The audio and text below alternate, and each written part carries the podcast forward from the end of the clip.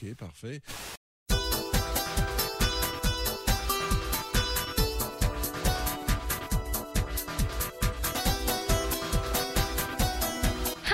همیشگی تی ام بی ای سلام از رادیو صدای بازاریابی در خدمت شما هستیم همانطور که قول داده بودیم شنبه هر هفته رأس ساعت 17 همراه با اساتید بزرگ بازاریابی به بررسی مسائل روز بازار می‌پردازیم. امروز در خدمت آقای سعید جارودی دبیر انجمن شرکت های صنعت پخش ایران هستیم. قراره در خصوص آینده پژوهی در صنعت پخش صحبت کنیم.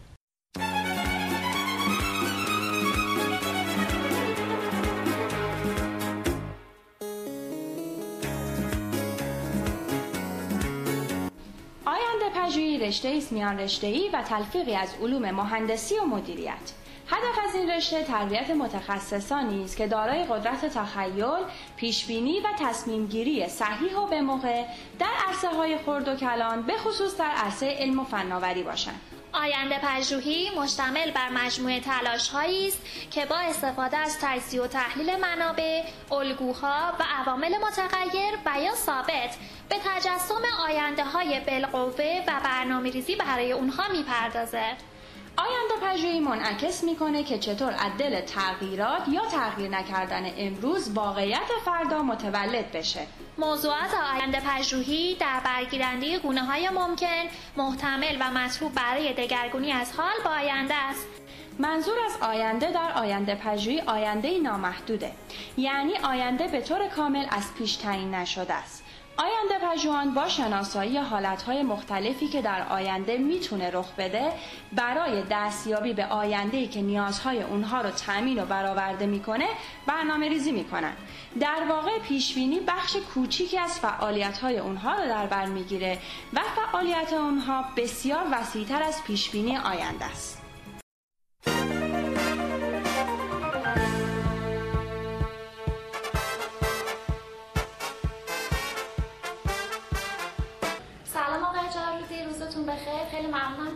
وقتتون رو به ما اختصاص دادیم سلام می‌کنم منم خدمت شما و شنوندگان رادیوتون در حقیقت. ممنون. انشالله که بتونم در خدمتتون باشم. متشکرم.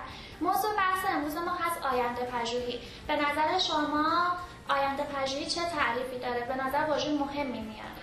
عرض کنم خدمت شما که در جریان هستید تو سالهای اخیر به خصوص علم و تکنولوژی و فناوری با سرعت غیر قابل تصوری در حال تغییر و پیشرفت است بله. سرعت به حدی زیاده که خیلی از اوقات ممکنه ما ازش جا بمونیم و در حقیقت کار روزمرهمون رو هم بخوایم به روش های گذشته انجام بدیم امروز دیگه پاسخ نمی‌گیریم از دل کسب و کارها بنابراین توجه به اتفاقاتی که در آینده ممکنه تو صنعت تو بازرگانی توی بنگاه در حقیقت پیش بیاد جزء الزامات امروز هست. ما بایستی در حقیقت توجهمون رو معطوف بکنیم بخشی از سازمان روی اینکه آینده قراره چه اتفاقی بیفته برای محصول ما یا خدمت ما یا بازار یا صنعت ما یا کشور ما فرق نمی‌کنه. همه این مجموعه رو ما باید بتونیم پیش بینی کنیم. این کارم در حقیقت بستگی داره به میزان خلاقیتی که ما قبلا در سازمان پرورش دادیم در بین کارکنانمون و آنها بتونن در حقیقت این کار رو برای ما انجام بدن. این یک تصمیم جدی مدیریتی برای اینکه سازمان حتما نگاه به آینده در تمام ابعاد باید داشته باشیم.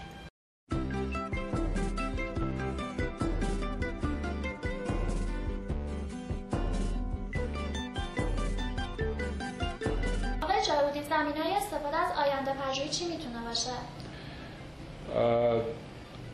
اگر درست منظور شما رو فهمیده باشم یعنی در چه جاهایی ما باید آینده پژوهی رو انجام بله، بدیم ببینید به طور کلی ما اگر یک فرض ساده داشته باشیم از زنجیره تأمین که یه چیزی از دل زمین خداوند در میاد تبدیل به یه موادی میشه بعد روش کارهای تبدیلی دیگری انجام میشه به یه محصول تبدیل میشه. این محصول ما می‌خوایم عرضه کنیم بفروشیم و یه مصرف کننده یه جای دنیا اینو مصرف کنیم. توی زنجیره من نظر کوچیکش می‌خوام بکنم که بتونیم مفهومش رو پیدا بکنیم. می‌خوایم راجع به محصولمون پس صحبت کنیم. در حقیقت این زنجیره رو انجام میدیم برسیم به محصولی که ارائه بکنیم به مشتری. حالا البته خدمت هم از همین جنسه فرقی نمی‌کنه. تفاوتش اینه که در مورد محصول ما از منابع خدادادی و زمین استفاده می‌کنیم در مورد خدمت از فعالیت فکر ذهن و بقیه چیز و اتفاقا بعد نیست اینجا بگم خدمت شما که اندازه خدمت در دنیا دائما داره رشد عجیب غریبی می‌کنه و تولید نسبتش رو به اون داره از دست میده. نه اینکه قدر مطلقش کم میشه. یعنی ما الان امروز در حقیقت کارها و مشاغل بسیار زیاد درگیر خدمت و فکر کردن هستن. خب این محصول رو یا خدمت رو می‌خوایم عرضه بکنیم.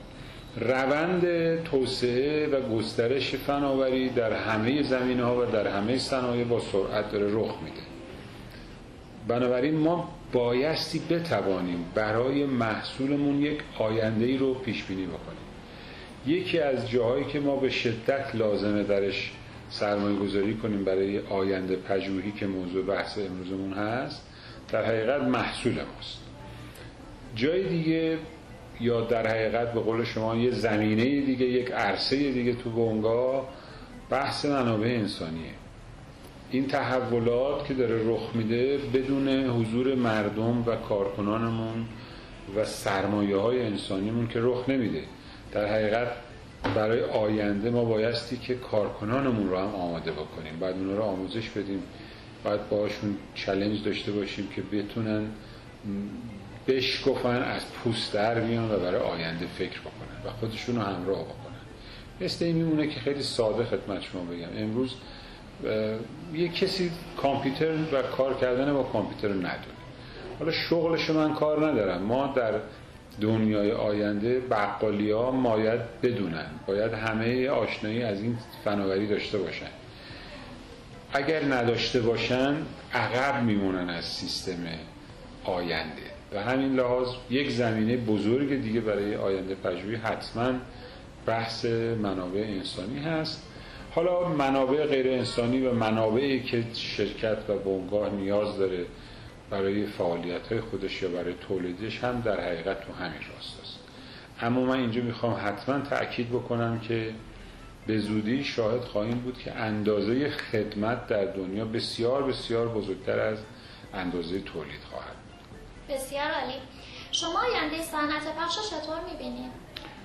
آینده صنعت پخش رو در ایران قاعدتا و منظور شما باشه دیگه. چون ما به حال داریم اینجا زندگی می‌کنیم و یه تفاوت‌های ماهوی با سایر نقاط دنیا در کسب و کارامون داریم. آینده صنعت پخش در ایران هم متأثر هم همین داستان است که عرض کردم. منتها در مجموع سرعت رشد و انتقال تکنولوژی به صنعت پخش و رفتن صنعت پخش به سمت فعالیت های مصطلح به مجازی که من نمی‌دونم این اصطلاح مجازی چجور اصطلاحی به دل آدم نمی برای این فعالیت به این مهمی خیلی مهیا نیست در ایران و این سرعت کند خواهد بود. ولی به طور طبیعی صنعت پخش در ایران متأثر از پیشرفت تکنولوژی باید تغییر کنه. امروز در حقیقت به عنوان مثال فروش محصولات به صورت آنلاین در ایران هم داره رشد پیدا می‌کنه. من خودم با تعجب خیلی زیاد search کردم و خواستم یه تخت خواب بخرم. رفتم توی اینترنت و گوگل تو تهران search کردن. تعداد بسیار زیادی تخت خواب فروش اومدن که آنلاین کالاشون میفروختن. من از یکی از اونها خرید کردم. بنابراین این فضا داره ببینید تخت خواب یه کالایی که شما ممکنه ترجیح بدید ببینید و بخرید. رنگش رو بپسندید یا ساختش رو ببینید. ولی وقتی دنیا داره به این سمت میره که وقت زیادی شما نخواهید داشت که بلند شید کیلومترها برید یه جایی چند تا نمایشگاه رو ببینید و سعی کنید یه تخت خواب انتخاب کنید. این موضوع در دنیا سالهاست که رخ داده. در حقیقت ببینید آمازون داره چیکار می‌کنه؟ آمازون یه روزی کتاب میفروخته فقط. شما شاید تو سن شما به یادتون نیاد. ولی واقعا آمازون در ابتدا کتاب فروش بود. امروز شما هر چی که فکر بکنید میفروشه. و باز یه چیز جالب خدمت شما بگم. گرونترین برندهای جواهرات دنیا رو جواهراتشو داره آمازون میفروشه. و شما می‌تونید اونجا اون رو هم حتی پیدا کنید. دیگه وای وال کالاهای مصرفی یا کالاهای نیمه دوام یا کالاهای حتما با دوام که به این تغییرات باعث میشه که صنعت پخش تو ایران باید راجع به آینده خودش یه فکری بکنه. پیشنهاد من برای این صنعت این هستش که باید یک آمیزه ای ما از فروشگاه های فیزیکی فروشگاه های غیر فیزیکی و آنلاین و صنعت پخش داشته باشیم. یعنی اینا باید بیان با هم مرچ بشن با هم دیگه فعالیت بشن. ببینید نمونه های خیلی خیلی معروف در دنیا. تسکو در انگلستان اینجوری شده الان. فروشگاه های زنجیری و فرانچایز با مدل های مختلف. 6 7 مدل تسکو فروشگاه داره. فروشگاه سریع و سیر داره. یه چیز سریع می‌خوای بخری که معمولا کنار ایستگاه های قطار و مترو هست. تا فروشگاه خیلی بزرگ شما لاستیک ماشین هم توش می‌تونید خب این این زنجیره به هم پیوسته. یعنی یه شرکت پخش تولید کننده شرکت پخش و فروشگاه های تسکو با هم شدن یک زنجیره کامل. از اونا بزرگتر والمارت در امریکا و در بسیاری از کشورهای دیگه شعبی که دارن. اینا تأمین کننده هستن. توی ایران به نظرم میاد که آروم آروم بخش لاجستیک و حمل و نقل و انبارش و توزیع از فروش جدا بشه. و بعدا ما یه بخش لاجستیک داشته باشیم که کالای فروش رفته رو حمل کنه. دیگه می‌تونه کالا فروش آنلاین رو هم حمل بکنه. می‌تونه از فروش فیزیکی حمل بکنه. همه اتفاقا می‌تونه بیفته. این آینده رو برای حدود 15 سال آینده من می‌بینم در ایران که این اتفاق رو خواهد داد. تو بخش کالای با دوام هم خب به داریم می‌بینیم. سایت های زیادی داریم که فروش آنلاین انجام میدن. گارانتی خوبی دارن میدن خدمات خوبی دارن میدن. مردم رو هم به سمت خودشون جذب کردن.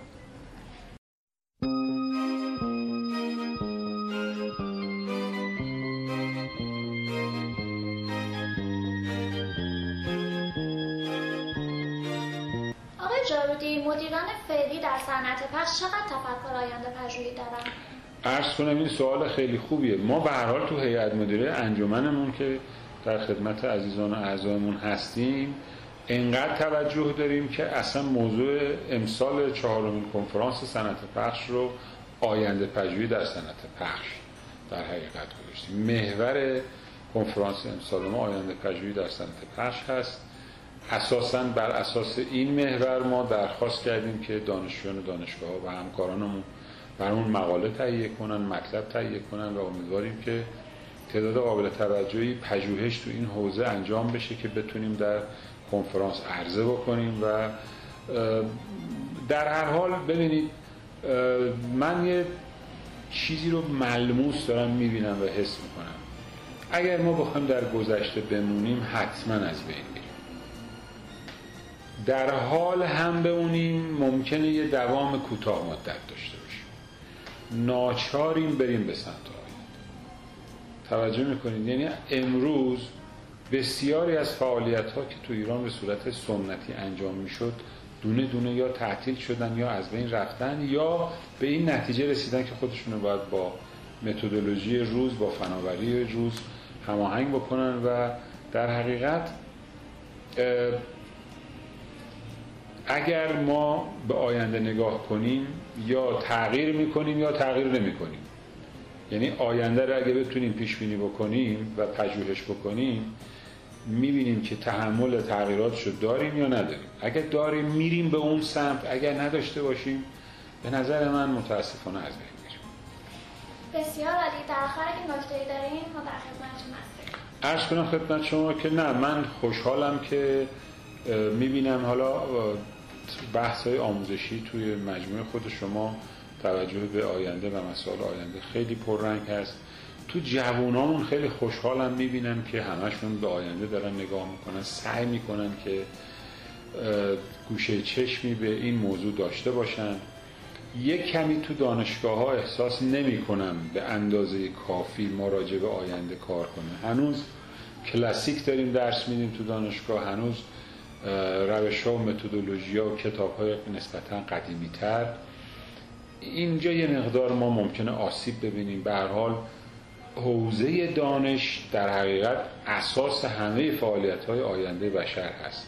ما بایستی حتما توانمون رو توی این عرصه به کار بگیریم تا تو بقیه عرصه ها بتونیم موفق باشیم به نظرم میاد به حال امیدواری های زیادی ما می‌تونیم به خیلی از مسائل داشته باشیم. تو هر عرصه ای از مسئله سیاسی اجتماعی یا اقتصادی ما کهنه فکر بکنیم و هنوز در اسیر گذشته باشیم اینا میشه تبدیل به موانعی میشن برای پیشرفت مردم عزیز ایران. خیلی ممنون. متشکرم که امروز وقتتون رو به من خواهش می‌کنم. خوشحال شدم. باعث افتخار مصاحبه خیلی عالی بود. خواهش لطف دارید شما. باعث افتخار من امیدوارم که یه کمک کوچولی کرده باشیم. ممنون از آینده پژوهی. ممنونم. خیلی ممنون از شما. متشکرم. خدا